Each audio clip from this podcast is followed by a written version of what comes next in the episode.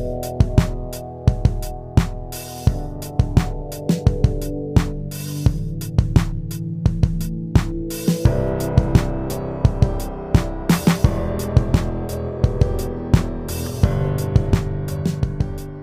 a todos, bienvenidos a un nuevo episodio del podcast Antumol. Como siempre, yo soy Lucas. Yo estoy Ana Lucía. Ahora sí, eh, completamente vacunados y recuperados después de un par de días un poco eh, acontecidos.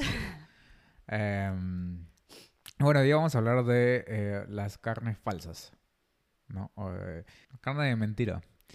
Em, que son, bueno, son este tipo de productos que han salido ahora, bueno, no son nuevos, pero se han vuelto más populares en los últimos años con toda la tendencia hacia comer una dieta más vegetariana o vegana, em, que son productos que tratan de imitar la carne y productos eh, cárnicos como, no sé, salchichas, este, albóndigas. eh, Pero principalmente hamburguesas. Creo que esa es la más, la más famosa, ¿no? Eh, eh, y bueno, son esos productos que tratan de imitar la carne de verdad en sabor, apariencia, color, pero son completamente hechas a partir de, eh, de productos eh, vegetales, ¿no? Ujú. Em, y creo que hay un interés comercial bastante grande de popularizar esto y por ven, eh, hay, hay muchos eh, actores que quieren básicamente eliminar la carne en el futuro eh, y reemplazar toda esa carne por, em, por ese tipo de alternativas. Eh, que, bueno, eh, eh, discutir si es que es válido o no los argumentos que usan, creo que, que podemos hablar mucho em, en otros aspectos que son, bueno, el aspecto ético, ¿no? De traducir- tratar de reducir el sufrimiento animal, que creo que es nadie va a estar en contra. Ujú. Em, y también el aspecto ambiental, que ahí sí hay un poco más de debate que no es tan, eh, creo que claro, en que eh, si todos dejamos de consumir carne, eh, vamos a prevenir el calentamiento global y salvar el planeta. Creo que eso es un poco más eh, propaganda. Pero nos vamos a enfocar a- hoy día en el eh, tema nutricional, porque básicamente el argumento es tenemos estos productos que pueden reemplazar la carne, son nutricionalmente equivalentes, entonces simplemente, ¿por qué no hacemos que todos dejen de comer carne y consuman estos productos? ¿no? Em, pero en realidad no hay mucha investigación acerca de estos productos. Es, es, eh, y, y un poco... O sea, es, es el tema más centrado en si son nutricionalmente equivalentes. Mm. O sea, se, se, se, se promocionan como eh, nutricionalmente equivalentes, ¿no? Mm. Como no hay problema en reemplazarlo, podemos reemplazarlo y es mejor para todos. Em, y esto al final se van a dar cuenta que tiene mucho de eh, overlap con el eh, episodio, ya no me acuerdo qué número fue, eh, donde discutimos sobre... Foods. Comida o suplementos, creo que es el título del, del, del episodio. Pero ahí discutimos un poco la importancia de la matriz alimentaria. Ajá. Em, y bueno, esto, esto está relacionado, ¿no? Porque, porque justamente em, lo que estos eh, comercializadores o los proponentes de este tipo de productos dicen es que hemos macheado la cantidad nutricional, la hemos, la hemos mejorado porque, por ejemplo, no tiene colesterol, eh, asumiendo que el colesterol dietético es malo. Entonces, este, las podemos usar como equivalentes, hay que cambiar y que todos consuman esto, ¿no? Pero no hay mucha investigación que realmente eh, muestre que son equivalentes. Em, y hay eh, un paper que se publicó hace, vamos a ponerlo en pantalla. Eh, hubo un paper que se ha publicado hace poquito eh, en el Journal Scientific Reports, em, que básicamente lo que hace es algo bien sencillo. ¿no? Es como que no tenemos ningún estudio que ha comparado el valor nutricional de estos eh, productos. Entonces vamos a usar metabolómica para ver si es que realmente son iguales, ¿no? Em, Claro, porque lo que también mencionan es que muchas veces se considera se consideran equivalentes en el en, el cartel que sale como información nutricional. Entonces son los principales eh, factores. Eh, colesterol, cantidad de grasa Ujú. total, cantidad de carbohidratos. Pero en general un alimento está compuesto por muchos más metabolitos. Entonces los autores se enfocan en, en ver más allá de solamente los que se muestran en, en una información nutricional común. Ujú. Sí, bueno, eh, para los que no saben, eh, y como definición este, creo que básica, metabolómica es simplemente un análisis de sustancias diversas que están presentes en algo. ¿No? Eh, los metabolitos podemos usarlo como compuestos. Em, porque sí, como mencionas, en la tabla nutricional simplemente se eh, describen ciertos componentes y eso también varía dependiendo del país, ¿no? Acá, por ejemplo, eh, si ves las etiquetas nutricionales, em, solamente ponen cuánta grasa tiene y cuánta grasa saturada. Pero ahí nos dicen cuánta grasa poliinsaturada o cuánta grasa monoinsaturada. Entonces depende mucho de las regulaciones también de cada país y de cada sitio. Mm. Em, y bueno, entonces lo que, lo que los autores del paper eh, quieren decir es, es justamente eso, ¿no? Que la gente elige los productos básicamente mirando, bueno, no todos, pero si es que alguien es un poco más consciente de la nutrición, mira el, el panel nutricional y en base a eso toma sus decisiones a ver si es que, que consume. Claro, y simplemente guiarte por esto puede hacerte creer o pensar que son equivalentes. Mm. Em, entonces lo que quieren hacer es básicamente usando metabolómica, que es eh, muy poderoso para detectar cambios a nivel de eh, compuestos eh, específicos que no están descritos en la tabla nutricional, comparan una de estas alternativas, o las carnes de mentira, con carne real, ¿no? De verdad. Em, pero grass-fed, o sea, de vacas que han sido alimentadas, eh, vacas pasteras, ¿no? que han sido alimentadas con pasto. Y creo que ahí es algo, algo eh, importante de, de recalcar que sí pueden haber diferencias nutricionales y sobre todo organolépticas eh, entre los productos eh, cárnicos que vienen a partir de eh, vacas que han sido alimentadas en pasto y dejadas libremente versus las que han, han sido eh, industrialmente eh, Criadas. criadas. ¿no? Este, alimentadas con granos. Em, entonces, ojo que esto, es, esto solamente aplica a ese tipo de productos cárnicos y no podemos extrapolarlo a, a la carne industrial que la mayoría de nosotros comemos. Em, entonces, vamos a ver un poquito. Es, es un paper relativamente sencillo, o sea que eh, no hay, creo que, tanto que, que discutir en términos de metodología. Pero básicamente acá está el resumen ¿no? de la metodología. Compraron carne, de mentira, carne de verdad. Em, y eh, acá, eh, y bueno, compararon usando este espectrometría de masa, que es un método bastante sensible para detec- detectar estos compuestos. Em, y acá, por ejemplo, ponen el panel nutricional de los dos eh, tipos de productos que compararon. Vamos a ver si lo hago un poco más grande. Em, ujú.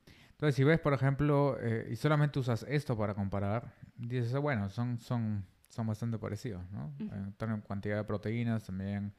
em, Se diferencian más en la cantidad de colesterol, me parece, ujú. y de carbohidratos. En carbohidratos, exactamente, ¿no?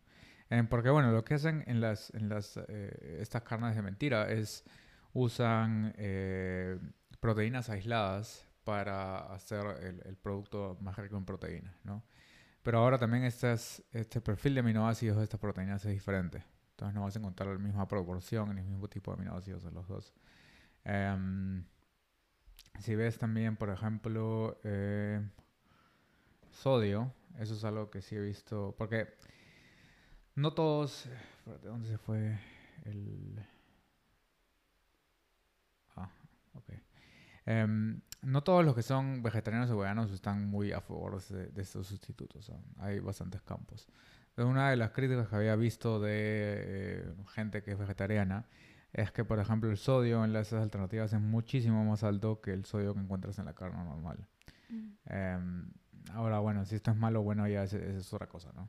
No, pero otra diferencia también que hay en las carnes de origen vegetal, por así decirlo, eh, es que agregan, para hacerlas más nutricionalmente favorables, no sé cómo llamarlo, eh, las, las suplementan con bastantes vitaminas. Entonces, algo que ves es la cantidad, por ejemplo, creo que es tiamina, que está en una cantidad pero Sí. súper elevada no sé si es eso, o sea, simplemente es para vender eh, o porque básicamente lo voy a comer y voy a botar el exceso. Bueno, yo, yo me imagino que, eh, bueno, sí, s- tratan de, agregan eh, micronutrientes que para tratar de, de- de más o menos como que re- recapitular lo que normalmente encuentras en la carne. Pero hay otros que me imagino que también vienen directamente de los ingredientes que están usando, ¿no? Ah. O sea, como usan una mezcla de diferentes fuentes de vegetales, em, ellos también tienen muchos micronutrientes. Entonces, de por sí el perfil de micronutrientes creo que va, va a poder variar eh, en cantidad de, de cosas, ¿no?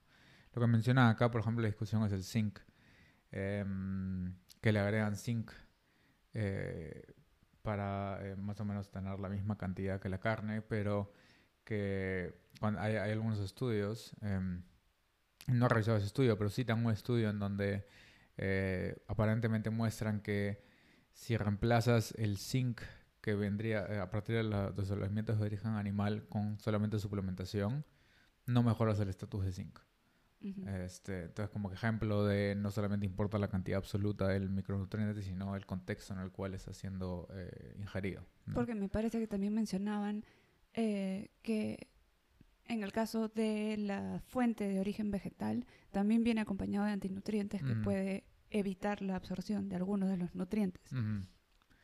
Entonces, Y- eh, y, bueno, no sé si en el proceso de, de- de producción de esos alimentos se cambia eso. o- no, creo que solamente mencionan que, en, bueno, que depende, que los, las conclusiones que ellos sacan solo son de la marca en particular, que nunca la mencionan, Ujú. de alimento en el que han- eh, Beyond Burger.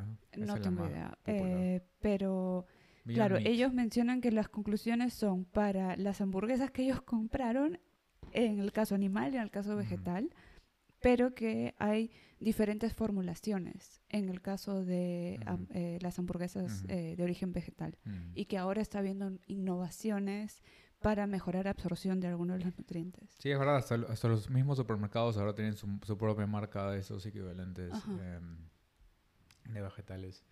Em, pero eso de los antinutrientes me- también me parece interesante porque em, es, es un argumento, por ejemplo, usado mucho en, em, me acuerdo, en toda la movida paleo, em, para recomendar no consumir ciertos alimentos como granos o, o leguminosas. Em, y también el- en el movimiento carnívoro, que dice que las plantas tienen eh, toxinas y antinutrientes que hacen que no... em, que es verdad, em, pero muchas culturas, por ejemplo, han encontrado que si preparas de cierta manera los alimentos, eliminas los, los antinutrientes. Por ejemplo, cuando uno prepara eh, frijoles o lentejas, las deja eh, normalmente remojando Ujú, eh, s- Una noche. overnight. ajá. Em, y ese, este tipo de tratamientos puede afectar la concentración de, micronutri- de micronutrientes o que hiervas si cambias el agua o Ujú. comienzas a... Entonces, eh, depende cómo la prepares, puedes eh, eh, circunvente, puedes este, em, eliminar ese problema. Ujú. Pero hay otro, hay otro argumento también que en donde, por ejemplo, el ácido fítico, que es em, bastante conocido como anti- antinutriente y malo porque eh, quela ciertos metales, que quela significa que se une y no deja que se puedan absorber. Em, muchos lo han propuesto como algo positivo y beneficioso, o como por ejemplo anti, eh, no sé si anticáncer, pero ante algunas enfermedades porque justamente evita que haya un exceso de absorción de algunas cosas, por ejemplo como hierro, porque tienes este exceso de hierro también es, es dañino. Entonces es como que siempre hay un contexto y, y, y si hay algo que espero que... Pero yo pensaba que, por ejemplo, eh, algunos problemas de personas veganas Mm, es anemia. mm, Entonces, creo que también puede influir eh, la fuente que están consumiendo. O sea, Sí, claro que eh, si aprendes a comer una dieta vegana o vegetariana, te eh, aprendes que debes combinar ciertos alimentos para mejorar la absorción de hierro, sobre todo. Pero Por eso, ¿no? Sí, no, pero importa, por ejemplo, y creo que esto importa en el contexto de este artículo, es que, claro, yo tengo esta tabla nutricional que me dice tienes estos nutrientes, pero puede haber otros componentes o sobre todo en cómo viene la fuente de la proteína, que creo que es algo que mencionan. No me acuerdo cómo se llamaba, creo principalmente la proteína la sacan de soya pero hay cierta composición o que viene de levaduras que se está utilizando últimamente para producir la proteína de soya que pueden mejorar la absorción de ciertos micronutrientes. Entonces, Creo que era en el hierro. ajá, Porque eh, algo que todos aprendemos en la Universidad de Nutrición es que el hierro a partir de eh, el hierro M, que es el que encuentras en alimentos de origen animal, es mucho más biodisponible que el hierro no M que está en, en alimentos este, de origen vegetal. Em, por eso lo clásico es que recomienda que si comas, este, no sé, eh, frijoles o, o lentejas, tú comas una limonada o jugo de limón porque ayuda a la absorción de este hierro no M. Que a, su vez también algunas, algunos usan como argumento que es mejor porque el, el, el hierro M de por sí, algunos han sugerido que es dañino y que puede promover carcinogénesis.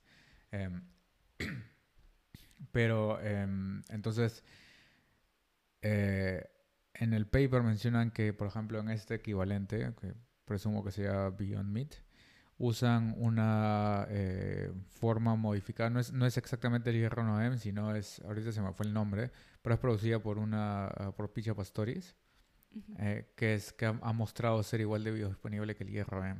Entonces tienes estas, estas cositas que sí creo que pueden ser bastante diferentes entre los sustitutos Pero de... no sé si de- esa era eh, el uso de esta levadura era en particular para la, la hamburguesa que han utilizado para este estudio. Mm, Creo que la mencionan como eh, que puede ah, es ser. una nueva innovación mm, y es otra formulación. Y a eso es lo que voy. mm, Creo que es importante que se mencione en, en alguna parte en, en la preparación eh, para que el cliente o el consumidor esté informado de qué fuente está viniendo tu proteína. ujú.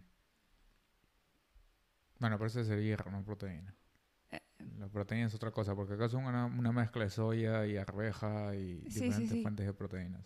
Pero de repente un poco de, información de dónde está proviniendo. En este caso viene de una levadura y por eso es más biodisponible el hierro. Sí, sí, y, eso es algo también eh, bastante importante que mencionas. O sea, pero para cerrar el punto que quería hacer hace un, hace un rato, que en general toda esta discusión, lo que, lo que estamos discutiendo en los- ahora en los últimos minutos, muestra que en realidad no hay blancos y negros, y eso es lo que solemos, si algo se tiene que quedar del- de, nuestro podcast, es que todo es gris y depende mucho del contexto para interpretar las cosas. Este, y con los micronutrientes también es importante porque... Sí, eso por ejemplo que has dicho que eh, deberían decir, por ejemplo, de dónde viene el hierro para hacer, bueno, hasta lo podrían usar como herramienta de marketing, ¿no? Por si nuestro hier- hierro es más dispo- biodisponible. O tenemos tal innovación tecnológica que mejora la absorción. Ujú. Este, pero normalmente, por ejemplo, acá en la, en la, en las tablas nutricionales ves la eh, cantidad de vitaminas, ¿no? Pero estas vitaminas pueden estar en muchas formas, algunas son mejores que otras. Ujú. Em, hay, por ejemplo, no es lo mismo el folato que el ácido fólico. Son diferentes. O el, el ácido ascórbico se asume que es como equivalente de vitamina C.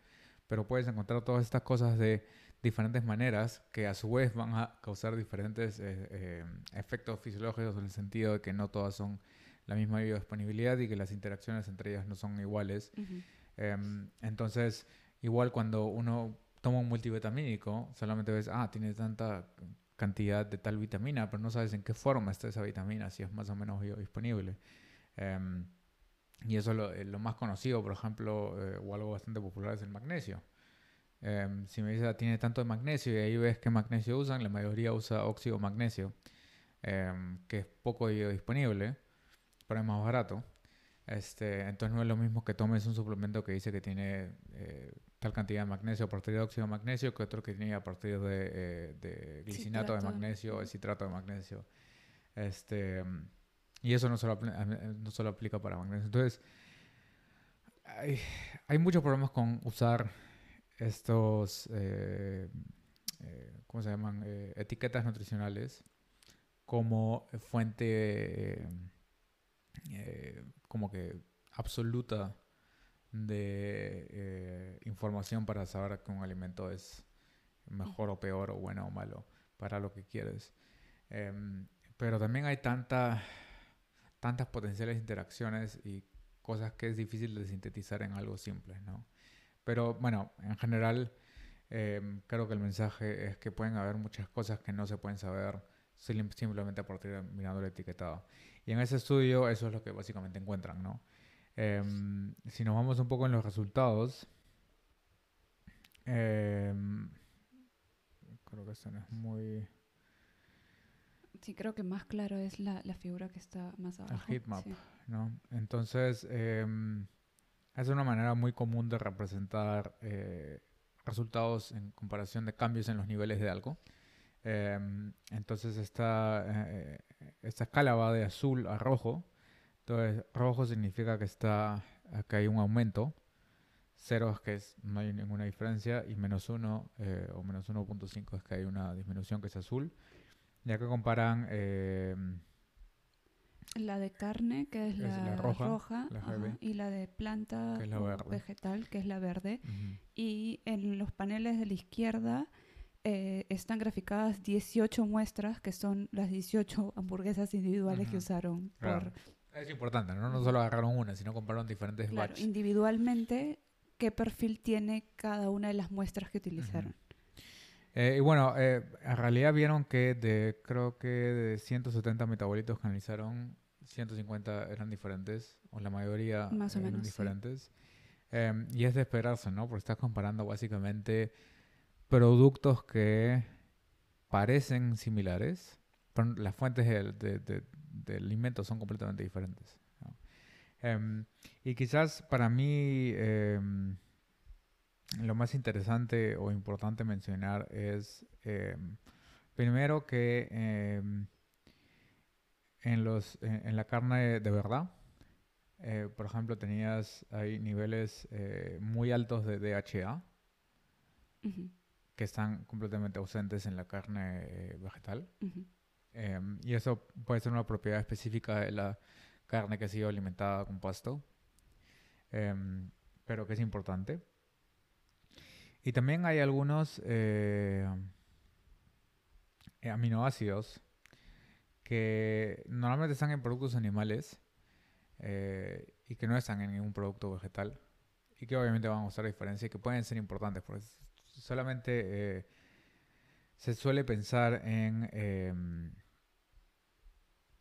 cuando hablamos de aminoácidos en los aminoácidos que forman proteínas ¿no? entonces aminoácidos esenciales o si cuando piensas en dieta vegetariana tienes que mezclar fuentes para que tengas los aminoácidos completos o las proteínas completas. Pero hay muchos aminoácidos que por sí tienen propiedades interesantes y que pueden ser importantes a nivel de salud, como son, por ejemplo, la carnitina, que es conocida, pero que está la carnitina, el nombre de viene de la carne, tiene esta orina, em, que también puede ser condicionalmente esencial en algunas etapas de la vida. Em, entonces, betaína, por ejemplo, todas esas aminas que son específicas y que algunos también sugieren que esas son problemáticas justamente por, otro motivo que podemos tocar en un ratito. Em, por ejemplo, también tienes una, una cantidad bastante grande de niacinamida, eh, vitamina B3 en la carne de verdad y no en la de mentira. Y al revés, también tienes muchos eh, compuestos que son eh, específicos en eh, las plantas o en los alimentos vegetales como, como el sigmasterol, algunos esteroles que son básicamente eh, eh, vegetales, que solamente los encuentras en vegetales, que obviamente no van a estar presentes en la carne animal. Em, pero bueno, hay diferencias muy claras, ¿no? Entre los dos. creo que ese es el mensaje principal. Sí, uno también mencionaba la creatinina, que está mm. presente exclusivamente en carne. Bueno, la creatina em, es, es un aminoácido que todos los que entrenamos lo conocen y es probablemente el suplemento más conocido. O que el suplemento que ha mostrado tan diversos efectos y más testeado. Em, y eso se lo encuentras en, la carne. Em, o en los alimentos de origen animal. Em, entonces, eh, lo que muestra esto es básicamente que no son equivalentes. superficialmente pueden ser equivalentes en el sentido de que si solamente te enfocas en cuántas proteínas tienes, cuánto carbohidrato, bueno, carbohidratos no tanto, pero cuánta grasa, cuánta eh, proteína, y si machamos a tiene tanto zinc y ponemos zinc, ya tenemos lo mismo. Este estudio muestra que en realidad no, no son equivalentes. Este estudio no muestra que una es mejor que otra. No creo que eso es lo que también mencionan. Y que de em, repente hasta sería aconsejable comer una mezcla. Sí, sí, o sea, yo eh, quizás soy un poco más escéptico y estoy un poco en contra de esas alternativas por lo que representan. Porque sugieren que, o sea... ¿Qué representan? Representan básicamente la idea de que los alimentos de origen animal son malos y tenemos que sustituirlos con algo. Yo creo que es al revés. Los alimentos de, alimentos... Eh, los alimentos de origen animal deben ser la base de nuestra dieta porque eso es eh, fisiológicamente por lo que mejor estamos adaptados em, y que el contexto importa mucho, ¿no? Em, pero la percepción que hay em, a nivel general es que los alimentos de origen animal son malos, que las plantas son buenas, que tenemos que comer más plantas que alimentos de origen animal, que una dieta vegetariana es mejor que una dieta omnívora. Em, y se deja de lado, y es algo que también hacen énfasis estos autores, eh, no solamente en este paper, pero en general en sus estudios, que lo más importante en realidad es la calidad de la dieta. Entonces puedes tener una dieta omnívora que tenga una pésima calidad, mm, que básicamente es la dieta estándar, ¿no? Donde comes alimentos de origen animal, pero ¿cuáles son esos? Son, no sé, nuggets precocidos o lasaña precocida.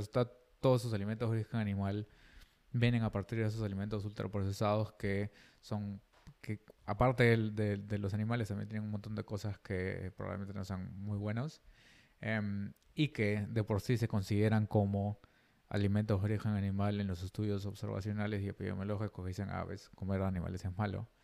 Em, y también puedes tener dietas veganas o vegetarianas que están compuestas completamente de chips o de eh, alimentos que son nutricionalmente vacíos, pero son vegetarianos porque no tienen nada animal. Em, y puedes tener dietas que eh, tienen bastantes alimentos de origen animal, pero son nutricionalmente completas. Y así como puedes tener dietas que son vegetarianas, que son nutricionalmente completas, o veganas. Em, entonces, yo estoy más inclinado hacia eh, no tratar de sustituir nada, no hay nada que sustituir. Em, pero no creo que consumir estas alternativas sea necesariamente malo si es que tu dieta es completa. O sea, todo depende de la calidad de los alimentos.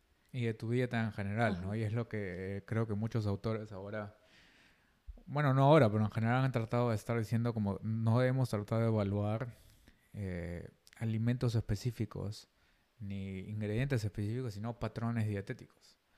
Este, en general, porque eso, eso, eso afecta a todo, ¿no? Em, em, y, y, y, bueno, eh, entonces yo, yo, como que estoy un poco, estoy sesgado hacia estar en contra de este tipo de, de sustitutos, pero creo que si, si los quieres consumir eh, como complemento o simplemente como alternativa, tampoco se ven muy malos, no creo que son... Porque hay también todo este halo de negatividad contra alimentos ultraprocesados, ¿no? Es como, ah, eh, obviamente, una carne que no tiene carne va a ser ultraprocesada. Pero eso lo hace necesariamente malo. Em, yo no estoy muy de acuerdo con agrupar todo lo ultraprocesado como malo. Em, definitivamente hay... ¿Niveles? Hay niveles, pero no es tan, no es tan, como siempre, no es blanco y negro, no es tan fácil. La, la, la, ventaja que veo es que cuando alguien dice ultraprocesado, piensa, pensamos automáticamente en todo eso que sabemos que no es muy bueno para consumir en general como a ser nuestra dieta, ¿no? Todo lo que son, o sea, pues, eh, galletas, eh, chips, fast food. fast food. Entonces asociamos esa palabra con eso, pero si es que te pones a pensar críticamente, hay alimentos que son ultraprocesados, bajo la... Bueno, también depende de la definición, que no necesariamente pueden ser malos. Em, eh, pero bueno, entonces em, creo que, Acabo de pensar ahorita, no me acuerdo haberlo leído. Eh, ellos no cocinaron la carne antes de hacer el análisis, ¿verdad? Mm, muy buena pregunta, no sé, no me acuerdo. Me parece, creo que no. Y creo que también sería interesante eh, porque me, de todas formas influencia el tipo de cocción. Sí, el tipo de cocción eh, afecta bastante. Creo que la. ah, sí. Fueron eh, cocinadas. Ah, ya. Porque eso es importante. Es muy, no todo el mundo va a preparar la carne de la misma manera.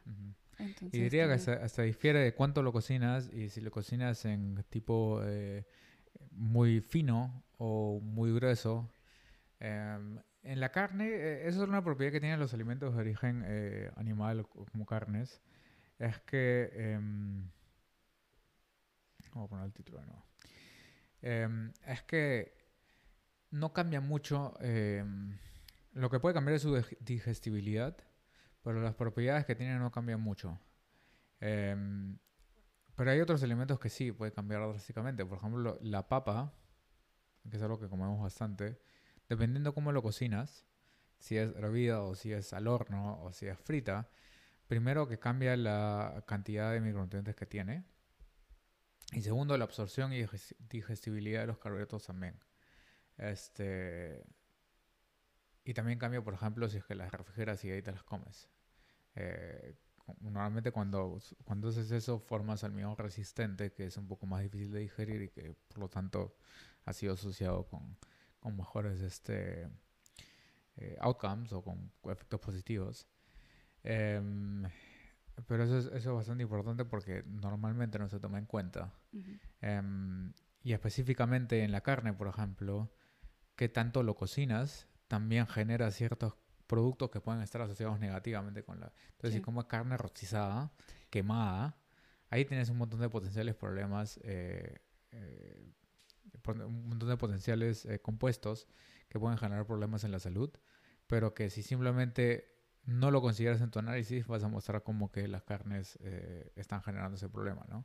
Y han visto cuando, porque sí hay estudios que han hecho la comparación cuando se paran con carnes ultra cocidas o carnes cocidas a menor temperatura, ves que el problema está justamente con ese tipo de preparaciones donde involucran muy altas temperaturas y que se genera un crust em, o que quemes. Eh, todos estos eh, componentes pueden ser problemáticos. Em, pero creo que también depende del contexto. Em, y hay otros que han mostrado que ciertos compuestos de origen eh, como condimentos que usamos, pueden contrarrestar esta, estos efectos de lo quemado. Entonces hay, hay todas estas interacciones que no se pueden eh, graficar o asumir de manera muy simple. Em, eh, y, bueno, creo que es, bastante complicado en el sentido de cómo lo pones en una etiqueta. ¿no? Y creo que lo más óptimo sería decir son alimentos con perfil nutricional parecido en macronutrientes, pero que no son equivalentes. Em, y para cerrar, eh, creo que algo que mencionan también los autores y que estoy muy de acuerdo es que quizás para mí y para ti pensar como equivalentes en una dieta variada, eh, donde tenemos suficiente de los alimentos de origen animal, no es tanta diferencia. Entonces, si dices, ah, ya quiero comer una carne de mentira, a nivel general no va a costar nada. Pero si tienes, por ejemplo, eh, una persona que es adulta mayor, donde tiene problemas de digestibilidad, necesita más proteína, piensa que esos son equivalentes y que es más saludable, va a comenzar a reemplazar, puede comenzar a reemplazar esos alimentos de origen animal que son los que están ayudándolo a nutrirse por los equivalentes vegetales que no tienen los mismos componentes ni la misma biodisponibilidad, eh, etcétera, y puede generar problemas, al igual que eh, niños o eh, bebés que, están en desarrollo. Eh, entonces, eh, o embarazadas. O sea, hay esas poblaciones que son particularmente susceptibles a falta de alimentos de origen animal con alta biodisponibilidad de nutrientes y de proteínas y de todos estos componentes que normalmente no se toman en cuenta, que sí pueden sufrir consecuencias si es que la moda vegetariana se expande tanto que dice que para todos siempre eh, no comer alimentos de origen animal es, es mejor, ¿no? Entonces hay que tener en cuenta también la población en donde se están haciendo las recomendaciones. Em, entonces, bueno, este eh, creo que hay algo más que quieres mencionar sobre, eh, sobre este tema. Em, creo que bastante claro y, y, sencillo el paper. Les recomiendo que le den una ojeada. Em, ah, había algo eh, que me olvidé de mencionar que me pareció bastante interesante. es que en los conflictos de interés, los autores ponen, bueno, eh, sí tienen algún financiamiento de, industria de la carne, es verdad, em, pero también ponen eh, la dieta que siguen. Entonces ponen tal, tal, tal son omnívoros y tal, y tal creo que un par son vegetarianos. Ah. Em, y eso creo que es poco común, eh, pero bastante importante en estudios de nutrición porque definitivamente la dieta que sigues constituye un sesgo para cómo interpretas y cómo escribes las conclusiones de tus papers. este, entonces, eh, muy, muy, bien estos autores, me, encanta que hayan hecho esa, esa declaración de conflicto. Y ojalá que más gente em, que publica en nutrición ponga como conflicto de interés, no solo monetario, pero también ideológico, eh, porque es bastante importante. Claro, porque de todas formas es eh, obligatorio que pongan quién ha financiado el estudio. Ujú, Eso también ayuda a, a ver si hay algún sesgo o no. ujú. Eh, que a veces puede que alguien lo financie, pero no hay un sesgo. Simplemente para, para honestidad, ¿no? Decir, ¿sabes eso qué? no- claro. Ese puede ser un potencial conflicto de interés, Ajá. em, pero también hay ese, ese conflicto de interés Sí, ideológico. que es bastante que- interesante que lo mencionen. que- así que muy bien estos autores. Em, bueno, entonces ahora sí, nos vemos en el siguiente episodio. Chao. Chao.